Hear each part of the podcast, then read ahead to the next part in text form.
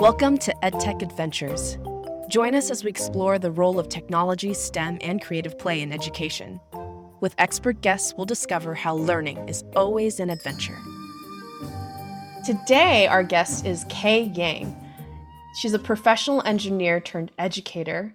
Before founding Tinker the Robot, she worked in several industries from biotechnology, defense, consumer products, making toys for Mattel, and clean tech. Tinker the Robot creates experiences where kids learn hands on science and engineering. Kay, thanks so much for being on our podcast. Thank you for having me, Charlotte. Really excited to chat with you. Great. Now, I like to start the podcast with a simple question. Could you describe a memorable education experience that you've had as a student? Yeah, so I have one experience in particular, freshman year doing the egg drop project. I'm sure a lot of your listeners have done this project before. My egg broke. Um, just spoiler alert. But it was such an extremely fun experience because it was something my dad and I worked on every weekend for about a month. And it was so great because I got to learn about not knowing and figuring out the answer and problem solving. And so that was such a great experience for me because I got to understand a problem solving process. And then that's something I take with me everywhere I go, no matter what I'm doing, whether it's just tying my shoelaces to building a prototype. Great. I like how even though your egg broke, that that's still a great experience for you, a memorable experience for you as well. And leaning into that about experiences and experimenting, could you tell me a little bit more about Tinker the Robot? Yeah, definitely. So, I mean, taking that experience in mind, where it's really about learning how to learn, having a problem and trying to solve it. That's what we try to accomplish with our project boxes. So the goal is to just get kids building, expose them to a little bit of engineering, and build their confidence. So that's what we do. One way we do it that we're really excited about is we do it with graphic novels.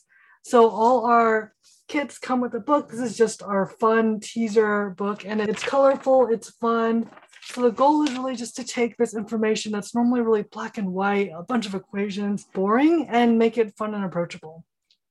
Yeah. So what got you interested in creating Tinker the Robot? Yeah. So I actually started off because of the gender gap. So mm. noticing that in many meetings, I was normally the only girl and sometimes the only person of color. And it got a little bit I annoying for lack of a better word. And so I left my job at Mattel where I was making Disney princess dolls, which was the dream job, and started to create Tinker the Robot with the goal of creating valuable experiences for girls to spark the engineer in them. But what happened was, as I started to build this product, talk to families, I found that feeling, that kind of intimidation factor of math and science wasn't just with girls, it was with a lot of other people, obviously, boys and girls, and however you identify.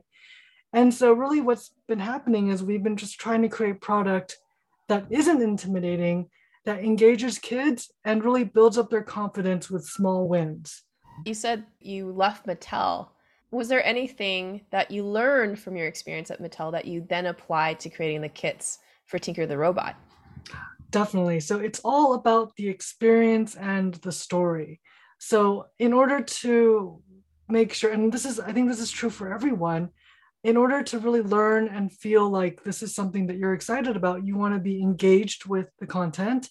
And also, you want to have a little bit of ownership in the content. And so that was something I really learned from Mattel, where a lot of the products they create, they're really just allowing kids to continue their own story. So they might take an IP such as Disney Princess, where the content is so strong, and the goal of the toy is to allow the girl or the boy to then continue the story at home. And just really thinking that out into how we can translate that into a science and engineering experience where kids can learn some concepts and then how do they then continue that story? Maybe they have their own experiment, they have a challenge, so they can really have ownership of that content. I love how the core is allowing kids to express their ideas with these toys and these kits. And then leaning into that, how have you seen parents and kids use your kits at home? A variety of ways. So that's actually been one of the best parts of all this is that because we're such a small company and Facebook friends and constantly chatting with the families, I get a really good sense of how they're actually using our product, what works for them and what doesn't. And so some of the parents or some of the families actually will just use it to casually learn a branch of engineering. Some of them actually use it to explore a career. So let's say their child is interested in becoming an electrician. So they use our kits to learn about the basic vocabulary attached to electronics, and then they build some circuits and they use it as just a jumping off board to explore that career. And then some of the kids get really creative, and this is one of my favorite examples. So, with each project, there's a video of me explaining the science behind it. And there's this one family where they actually recreate my video with their build. So it's so cool to see the way kids are using this content, using this information, and then truly making it their own in whatever format works for them. Yeah, we've seen the same thing at Code Combat because a lot of our content we have kids create their own games. And so we built the platform for them to make the game and we have no idea what they're going to build. And one of them is like a story maker. And so we keep getting links to stories that they've programmed. It's always surprising what they create out of what you've made. And then you said some parents actually seem intimidated by helping their kids learn at home. So, what are some strategies that you've used to help them get over their intimidation? One thing is we make our kits very resource rich. So if they run into a problem, they know that there's somewhere they can go for additional information. But one thing we really try to make sure parents understand is that it's not about them learning or knowing all the answers. It's about them going on a journey with their child and possibly learning together. So, going back to the egg drop example, our egg obviously broke. We didn't know all the answers, but we had a lot of fun figuring it out. And really, that's what it's all about. You're not always going to succeed, but it's really about you iterating, figuring out what didn't work, and then pivoting from that. And so that's what we really want to show that it's a journey for you two to learn together. Sometimes it's not about finding the solution, it's about asking the questions and then going and figuring it out. I think one thing we've learned, and this is such kind of an interesting change in education, it's less about delivering solutions or answers to students. It's about setting them up with a tool set to solve problems so that they're able to approach whatever they see in their lives. And so I think that's what it's really about showing them, like, this is how I solve a problem, and then giving them the opportunity to figure out a process of their own. That's great. And I know that can be tough. I know for me, I'm a type A person and I like to keep things organized, controlled, planned out. How do you help parents embrace that mindset? I know we've spent a lot of time trying to help educators embrace that mindset with our content. But what are some strategies that you've done with your materials? Like you said, there's a graphic novel that goes with each kit. What are some uh, strategies that you've used with your product? So, one thing is we focus on small wins. So, the goal is to have a win, and I'll define what a win is within 15 to 30 minutes of opening up that kit. And so, what that means is either an LED lighting up, a motor running. The goal is to build confidence so that you know you can do this and so if there's a point in the project where you feel uncomfortable or intimidated, you can draw upon that moment and remember that I've done this before, I can do this. And so it's a lot of the times where we're thinking about the win for the child, but I think we need to think more about a collective win, especially if the parent is involved. So it needs to be a win for the child and the parent so they both feel comfortable with the materials that they're going to play with. And what does a collective win look like versus if a kid was just winning on their own? So a collective win would mean that the parent feels that it's okay for them to be vulnerable. So for them to say, I don't know, let's find out what that answer is. And also for them to have the resources available to them to then figure out what the solution is. And so that's why I think it's really important for a parent to feel like it's okay for them not to know. At least they're willing to take the time to figure out the answer. Got it. And Tinker the Robot has been quite popular in the homeschooling community. How have they been using your kits? The homeschooling community is actually our main audience. So I've been really fortunate to work with them because they're such a fun community. They really just use it to explore engineering. So a lot of them like to hit the core subjects first, and then engineering is more of an enrichment. So it's more of a fun activity that they do after they've done all these other classes. And so the way they've been using it is mainly just to tinker and play, explore career, or just try something that they've never tried before. And so it's, it's really exciting to see the diverse group of students that actually end up purchasing and using our kits. Have you had to tailor your content depending on the purpose of the homeschool educator? So you said, you know, some are exploring a career, some are just tinkering and playing. Have you help, had to sort of help them explore how to implement the kit with those purposes? Yes and no. So the kit was developed about a year and a half ago. Our main series is called the Robot Build Series. It's five months, and each month is a box that exposes the tinkerer to one branch of engineering with five to 10 projects. So initially, it was actually just released as just these boxes with these videos. But it was really great because we're constantly talking to these families and they said, hey, you know, it'd be great if you had a resource kit. So then we created a Google Doc with a bunch of resources that it's constantly being updated with what parents need and what they send us.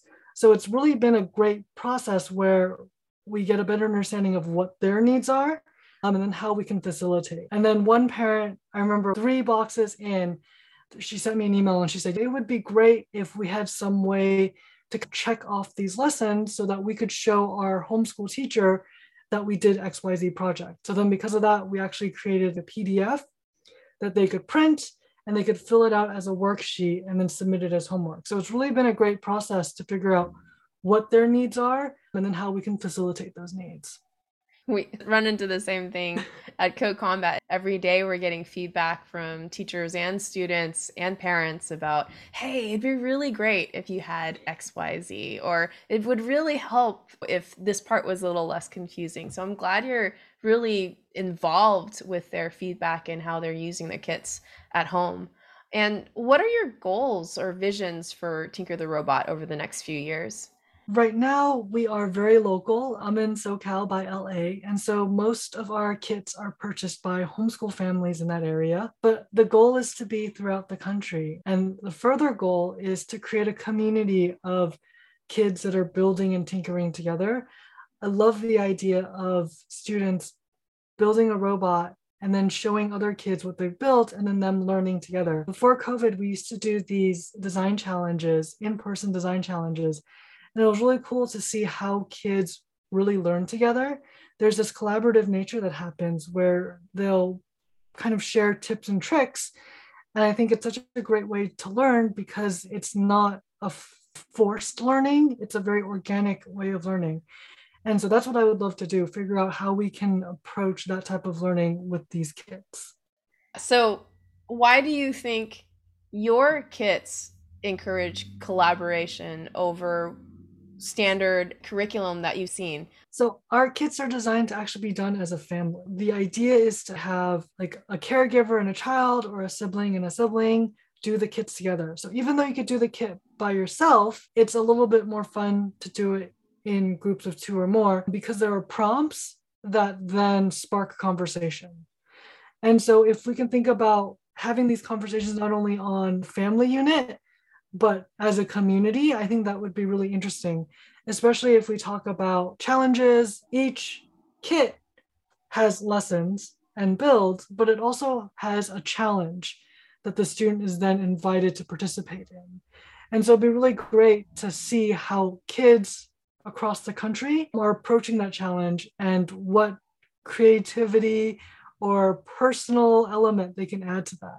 And so I think that's what at least to me, makes engineering or anything more scientific a little bit more engaging is to see how other people approach that problem and then build together. I love that connectivity and the community building there. So, how do you see this space transforming over the next few years? And when I say space, we can start with the homeschool community when it comes to teaching engineering and STEM. And then we can also broaden it out to just ed tech in general and how we're using technology to teach kids. I think with COVID and the growth of at home learning, we're starting to redefine what education means. And I think that's a really interesting thing for us to think about. What is the goal of education and what is the goal of your child? And I think homeschooling has a really interesting approach because the goal might not be four years for your university, it might be a trade school or starting your own business or an apprenticeship.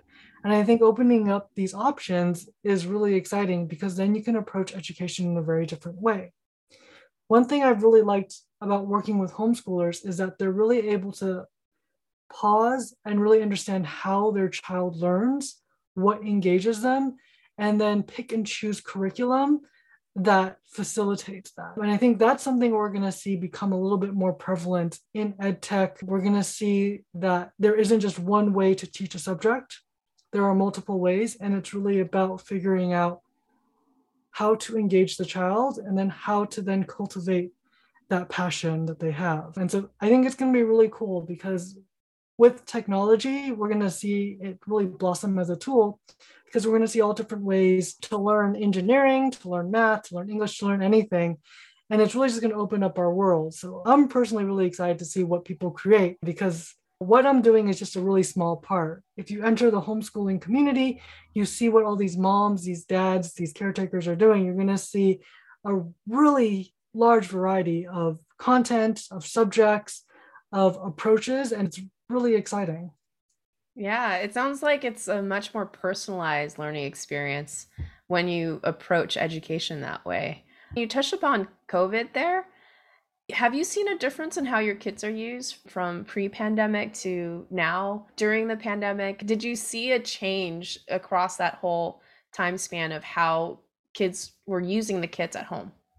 So we launched our kits actually two months before COVID. So there wasn't a direct like Delta. But so from the very beginning, we actually always thought that these kits would be at home. But we thought there would be a culminating in person event where kids could show off the robots that they built. And so I think that's the main difference. Now we don't have this culminating event. And I think that's a little bit disappointing because that's something great for kids to work towards. And it's also a fun event for them to then come together and build that community. So I'm excited to see what, what we can come up with as the pandemic hopefully isn't as scary as it has been. It sounds like you really can't replace that in person collaboration, especially when it comes to certain aspects of engineering where you're actually working with your hands, etc. So, yeah, I agree. It'll be great to see that come back slowly. So, now looking at your experience building Tinker the Robot, that whole process of developing your product, what advice would you give to someone who wants to design learning products for the homeschool community?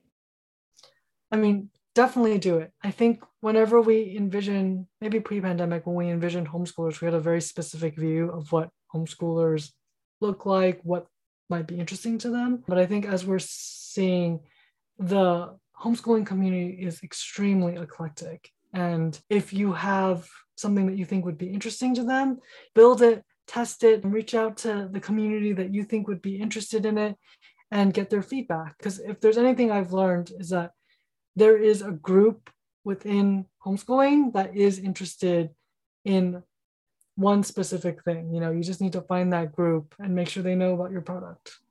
Great. And then looking at the homeschool community themselves, what advice would you give to a parent who is planning to help their kids learn at home? I think you can do it. It's definitely intimidating, but there are a lot of resources out there. Please don't feel like this is something you need to do on your own. You know, figure out what works for you, what works for your child, and then you're probably going to do a lot of Google searches and find that program. There's literally everything out there. Some great resources are Facebook groups where you can go in and ask moms and dads what they're doing and pick and choose. So don't feel like you need to do everything. There are a lot of resources out there that you can utilize. And there are a lot of groups out there with classes in place, programs in place that you can use to piece together what you're envisioning for your child. I can say the same for us educators out there too, and teachers in their classrooms. It's intimidating to feel like you need to know everything before you start, right? But what you're saying is it's okay. you can just one step at a time figure out your way to a curriculum that's going to work for your kids. Exactly. Figure out that small win for yourself. I think everyone needs to focus on small wins these days. So it's it's a good philosophy to have overall. But anyways, thank you so much for being a guest, Kay, and all the best with you with Tinker the Robot. Thank you, Charlotte. Thanks for listening to EdTech Adventures. Please subscribe to catch more of our episodes and leave a review to support the show. For more resources and info, visit us at codecombat.com slash podcast. I'm your host, Charlotte Chang. We'll see you on our next learning adventure.